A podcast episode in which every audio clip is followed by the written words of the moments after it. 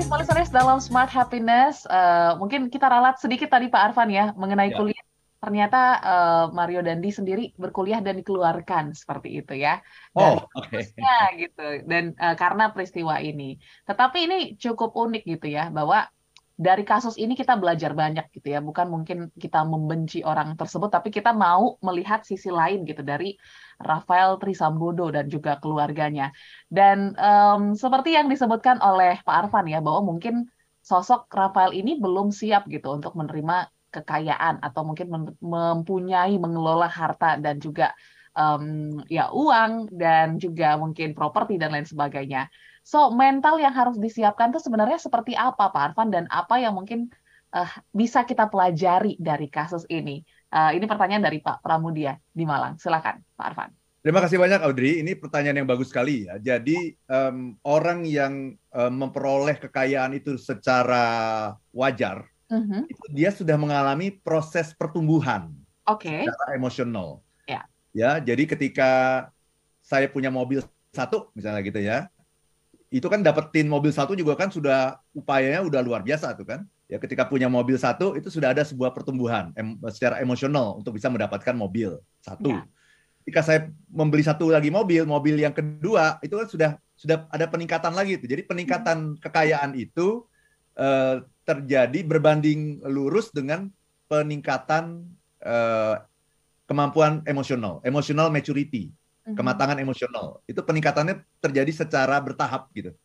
Yeah. Jadi nanti ter, terkait juga misalnya dengan rasa syukur gitu. Mm. Jadi ketika kita mendapatkan secara dengan cara yang wajar, itu kita akan um, sampai kepada rasa syukur itu gitu.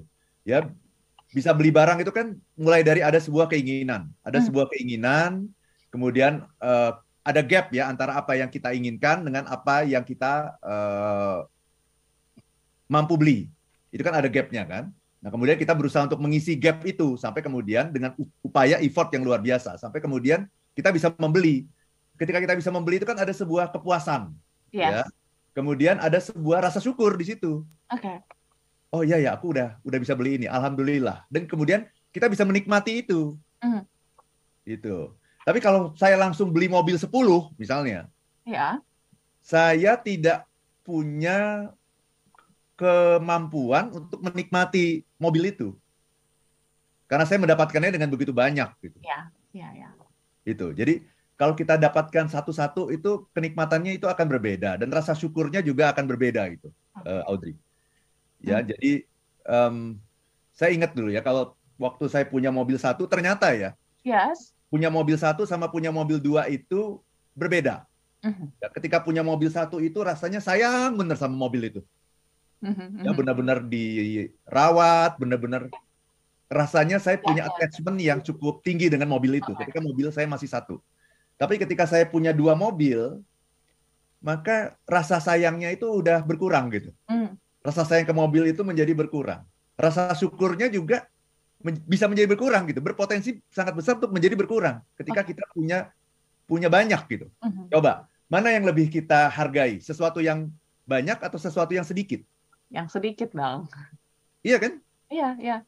Kalau makanan cuma sedikit kan kita bener-bener rasanya sayang-sayang gitu. Sayang, sayang bener ya. Begitu punya uh, banyak kan ah banyak lah gitu. Ya. Kita langsung meremehkan. Nah, itu yang namanya emotional maturity. Oke. Okay. Gitu ya. Ketika saya jangankan saya bicara mobil gitu ya. Saya bicara uh, tas saja gitu ya atau ballpoint saja lah. Uh mhm. -huh. Ya, saya punya uh, ini ballpoint kesayangan saya nih ya. Ini ya dan uh, bolpen lain saya saya saya tidak lihat bolpen saya yang yang lain. Ketika saya punya bolpen satu itu benar-benar ini ini yang saya pakai terus ke mana-mana. Ya. Ini bolpen kesayangan saya gitu. Tapi ketika saya punya dua, punya tiga, punya empat gitu, uh, rasa uh, apa ya? Happy-nya tuh ber, berkurang sebetulnya gitu. Dengan kalau hanya punya satu ini rasanya benar-benar ini bolpen saya banget nih gitu. Ya, hmm. saya juga merasa itu punya tas misalnya ya. Kalau punya tasnya itu masih satu itu saya sayang banget sama tas itu karena cuma satu. Ya. Tapi ketika tasnya ada dua, ada tiga, itu rasa sayangnya berkurang gitu. Uh-huh. Ya, jadi kita itu menghargai sesuatu nomor nomor satu ya. Kita menghargai sesuatu yang kita capai dengan susah payah. Uh-huh. Ketika kita mencapai sesuatu dengan susah payah itu ada sebuah uh, emotional uh, maturity gitu okay. ya.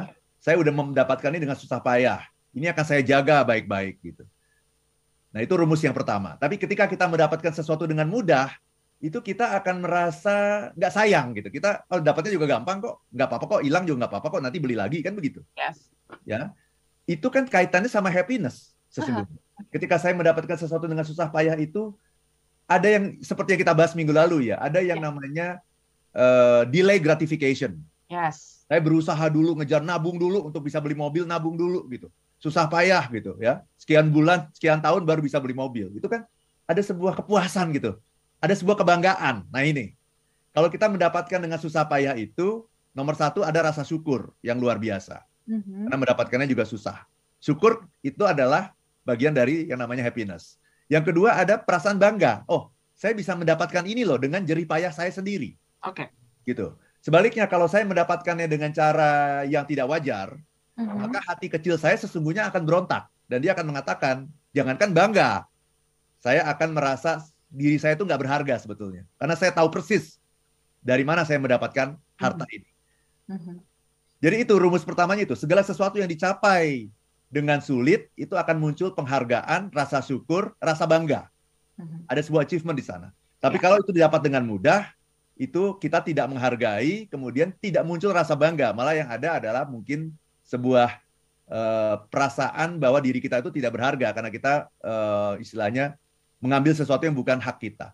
Ya, yang ya. kedua, ketika sesuatu itu uh, banyak, okay. kita kurang menghargai. Ya. Tapi ketika sesuatu itu sedikit, itu betul-betul kita jaga, kita rawat, kita cintai gitu, betul-betul kita kita pegang erat-erat gitu. Karena cuma satu, tapi kalau banyak, gitu ya. Jadi kita kurang menghargai. Nah itu juga kaitannya juga dengan rasa syukur.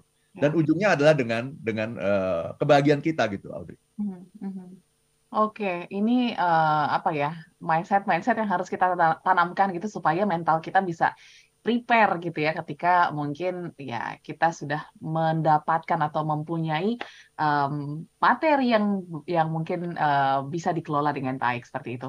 Dan ini juga mungkin berkaitan ya Pak Arfan ya. Uh, kalau kita lihat kan kasus Rafael uh, Aluntri Sambodo ini ya bisa dikatakan memanfaatkan profesi ataupun pekerjaannya gitu ya.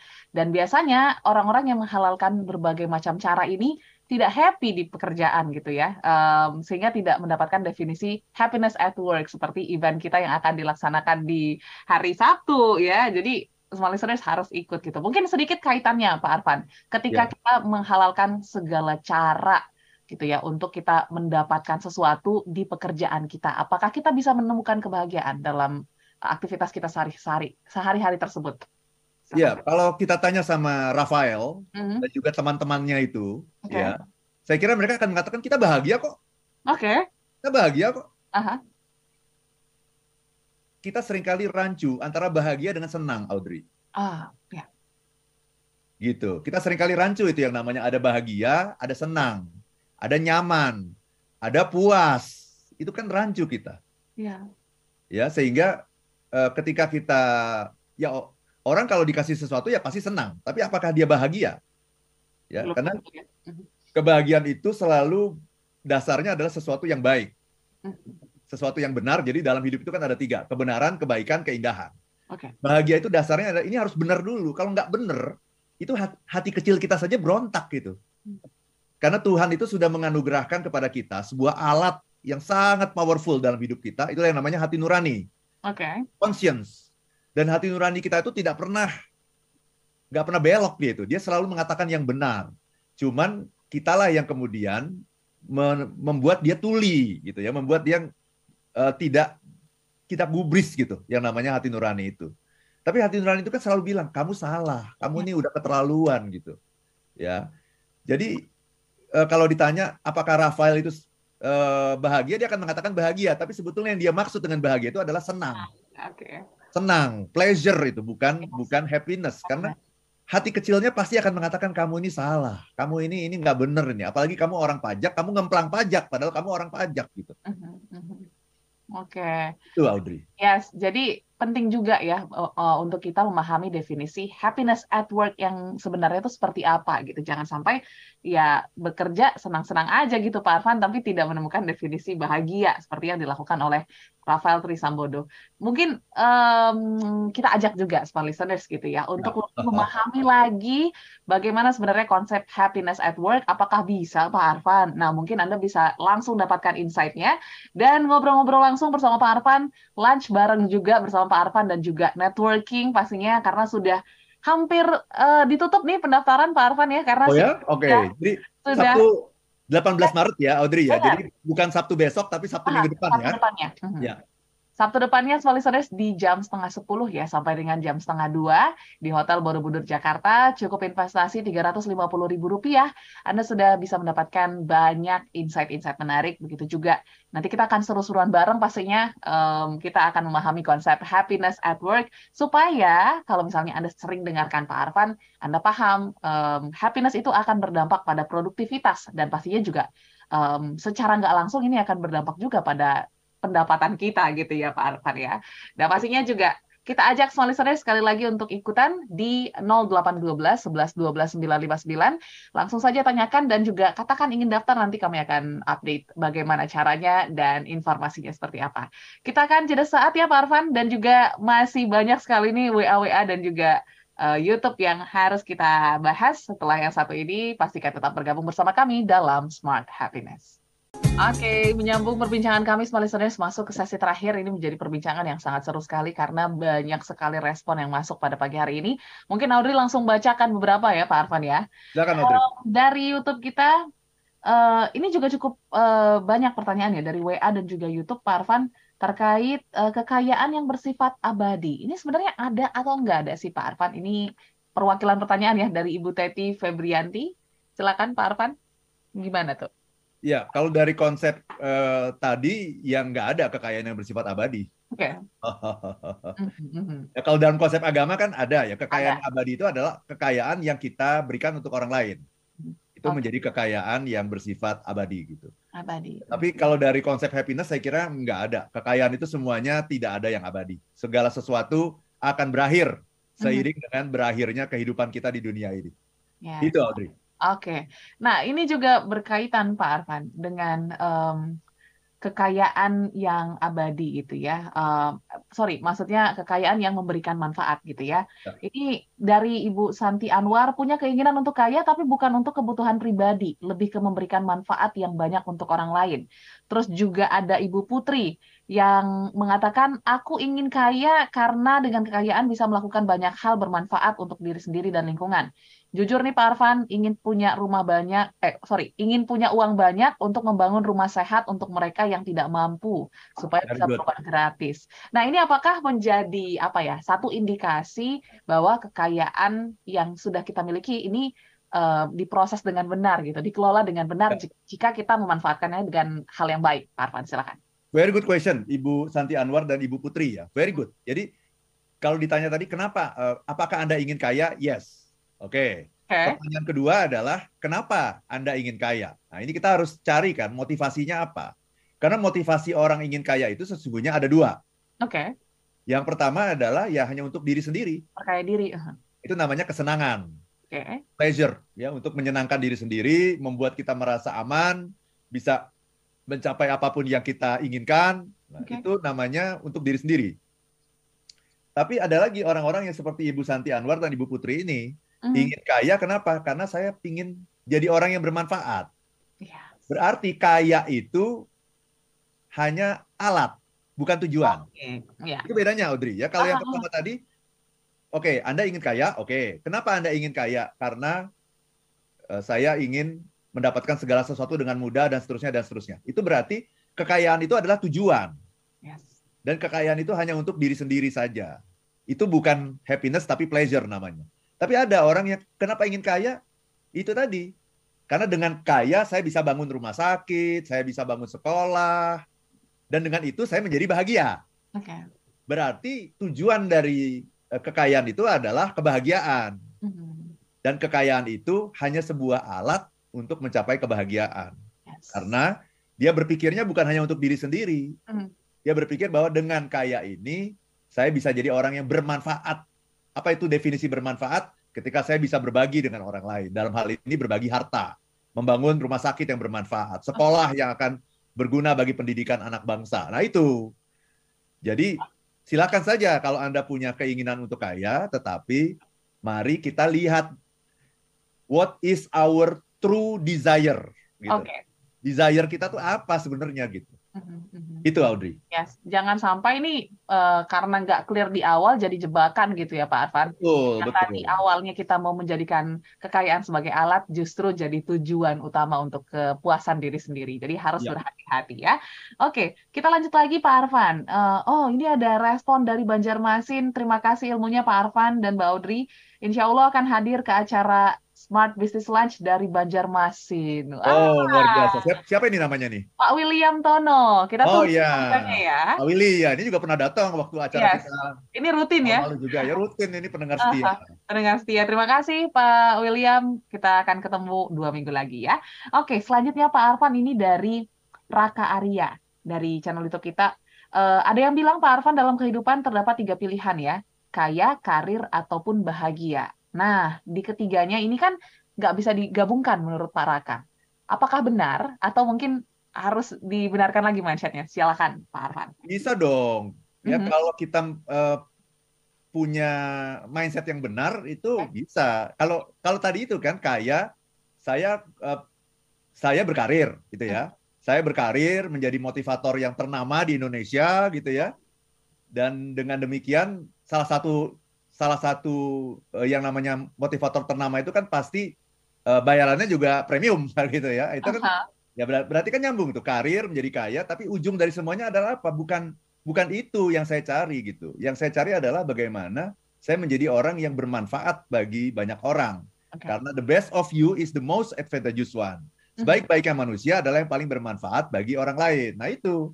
Jadi Hmm. dapat semua itu kaya, karir, bahagia dapat. Itu nyambung kok kalau kita punya mindset yang benar gitu. Tapi tanpa mindset yang benar, ini menjadi eh, kepingan-kepingan puzzle yang tidak terhubung. Gitu. Mhm, Ya. Oke, semoga menjawab untuk Pak Tri Suli Sulian eh sorry, Pak Raka Arya ya. Selanjutnya ada lagi Pak Tri Sulianto. Sudah tentu semua orang pengen kaya Pak Arfan. Uang bukan segalanya tapi tetap segalanya butuh uang. Dan yang terjadi di masyarakat em, orang akan lebih dihargai dari casing, dari penampilan, dari kekayaan gitu ya. Ini yang mungkin membutakan mata kita ya akan kekayaan. Benar nggak, Pak Arfan? Ya bisa, sangat sangat bisa itu ya. Ya. Em, karena ya masyarakat kita adalah masyarakat yang eh, dalam tanda petik itu materialistis ya, melihat segala sesuatu dari tampilan gitu. Hmm. Ya itulah yang akhirnya membuat orang-orang suka pamer. Oke. Itu kan, itu kan jadi Pasti. kayak ada sebuah dorongan kan, ada pressure. Ayo Ya. pamerkan sesuatu gitu. Mhm. Nah sekarang pamer nggak boleh. Ya. Nah, saya sudah bilang be- be- di eh, banyak eh, sosmed saya, baik di TikTok maupun Instagram itu larangan yang salah itu. Ya. Oke. Bukan jangan pamer dong, jangan korupsi. Jangan korupsi. kaprah itu. Kalau dibilang jangan pamer, art- eh, artinya apa? Apa yang akan terjadi? Ya, Jangan mereka pamer, menyembunyikan aja ya. sembunyikan. Iya, sembunyikan. Akun sosmednya ditutup. Ya. Gitu. Ada postingan-postingan yang eh, memamerkan kekayaan di take down. Itu salah. Itu himbauan itu tuh sangat salah. Itu tuh jangan bukan jangan pamer, jangan korupsi. Yes. Itu. Oke, ini jadi pengingat ya untuk kita semua ya, semua listeners. Jangan dicontoh seperti itu. Oke, Iya. Pak Arfan, eh, mungkin satu lagi kali ya yang juga bisa merangkumkan perbincangan kita pada pagi hari ini dari Pak Rudi Irwansyah dari Medan yang mengatakan orang umumnya beranggapan eh, semakin kaya semakin bahagia gitu ya. Namun orang yang eh, memiliki banyak harta belum tentu juga bahagia. So bagaimana cara kita untuk mengelola eh, kekayaan yang kita miliki sehingga kita juga bisa merasakan bahagia? Silakan, Pak Arfan. Ya, jadi kita harus tahu. Nah, makanya ini acara kita ini penting sekali nan- nanti ini ya di 18 Maret ini. Kita tuh nggak tahu definisi bahagia, apa bedanya bahagia dengan senang, kita nggak tahu. Maka kemudian kita beranggapan bahwa kalau kita kaya, maka kita akan bahagia. No. Kalau kita kaya, kita akan senang. Iya, betul. Mhm. Bahagia belum tentu. Banyak loh orang yang udah kaya, terkenal, akhirnya ujungnya bunuh diri. Iya. Dan bunuh diri itu sesungguhnya adalah puncak dari ketidakbahagiaan. Karena hidupnya yang tidak bermakna. Ya. Itu. Makanya teman-teman perlu, perlu banget nih datang ke acara kita di Hotel Borobudur minggu depan. Yes, karena banyak pasti yang akan dipersiapkan Pak Arfan. Nanti juga kita mungkin akan main games, akan seru-seruan lah pastinya. Akan ada lunch juga bareng, networking bersama teman-teman yang mungkin datang dari jauh-jauh. Contohnya Pak William yang datang dari Banjarmasin ya. Pasti Iya dong. sangat menarik sekali karena ini Smart Business Lunch pertama di tahun 2023. Jadi jangan lewatkan kesempatan untuk join dan um, apa ya engage gitu ya bersama dengan pendengar-pendengar Smart FM begitu juga dengan Pak Arfan. Audrey ingatkan lagi Smart Listeners di tanggal 18 Maret 2023 hari Sabtu bertepat di Hotel Borobudur Jakarta jam setengah 10 sampai dengan jam setengah 2 akan banyak sekali rangkaian acara yang menarik untuk Anda ikuti Investasi cukup 350 ribu. Ini juga momen yang tepat ya Pak Arfan untuk mungkin para leader memberikan tempat untuk para apa ya tim-timnya gitu ya memahami yeah. konsep happiness at work sehingga bisa lebih produktif lagi dalam menghasilkan um, sesuatu ataupun mengejar target-target dalam pekerjaan. Mungkin yang terakhir Pak Arfan ada kelas ataupun mungkin um, workshop terdekat yang mungkin bisa kita ikuti? Ya, jadi ada dua pengumuman dari saya. Pertama, okay. saya sedang cari telemarketer nih, Audrey. Uh-huh, ya, silakan yes. bagi teman-teman yang berminat, ya langsung saja ke 0812 12345 949. Okay. Ya, 0812 12345 949. Dan mengenai work, workshop, kita ada uh, beberapa workshop nanti di bulan Ramadan. Oke. Okay. Ya. Salah satunya Seven Laws of Happiness, uh-huh. ya, selama dua hari. Dan satu lagi adalah The Art of Dying. Nah ini menarik nih. Oke. Okay. Kita bicara mengenai kematian nih. Dilihat dari perspektif happiness. Yes. Nah untuk tanggalnya dan sebagainya silakan teman-teman uh, lihat ke Instagram saya di @arfanpradiansyah. Mm -hmm. Ya silakan. Dan Anda juga boleh telepon ke 0812 12345 949 untuk informasi lebih lanjut. Mm-hmm. Boleh juga yang punya TikTok ya, follow Pak Arfan karena sudah oh, banyak TikTok, ya. konten ya. Seru banget sekarang. Oke, yang pasti Pak Arfan terima kasih insight pagi hari ini sangat menarik mengajarkan kita bahwa uh, dalam kita mungkin mengumpulkan atau mendapatkan materi gitu ya untuk hidup yang berkecukupan ya pasti butuh, proses yang panjang sehingga kita lebih menghargai lagi apa yang kita miliki, apa yang kita dapati dari proses yang cukup panjang. Jadi jangan lewatkan, jangan skip proses prosesnya karena kita akan lebih bisa memaknai kekayaan itu dengan lebih dalam. Terima kasih Pak Arfan dan juga Small Listeners. Mohon Sama-sama, maaf ada respon yang belum sempat terbaca karena cukup banyak sekali. Kita akan jumpa minggu depan dengan topik yang lebih menarik lagi. Waktunya kami pamit. Saya Audrey Juana. Dan saya Arfan Pradiansyah. If, If you, you be happy, happy, be happy, be happy now. now.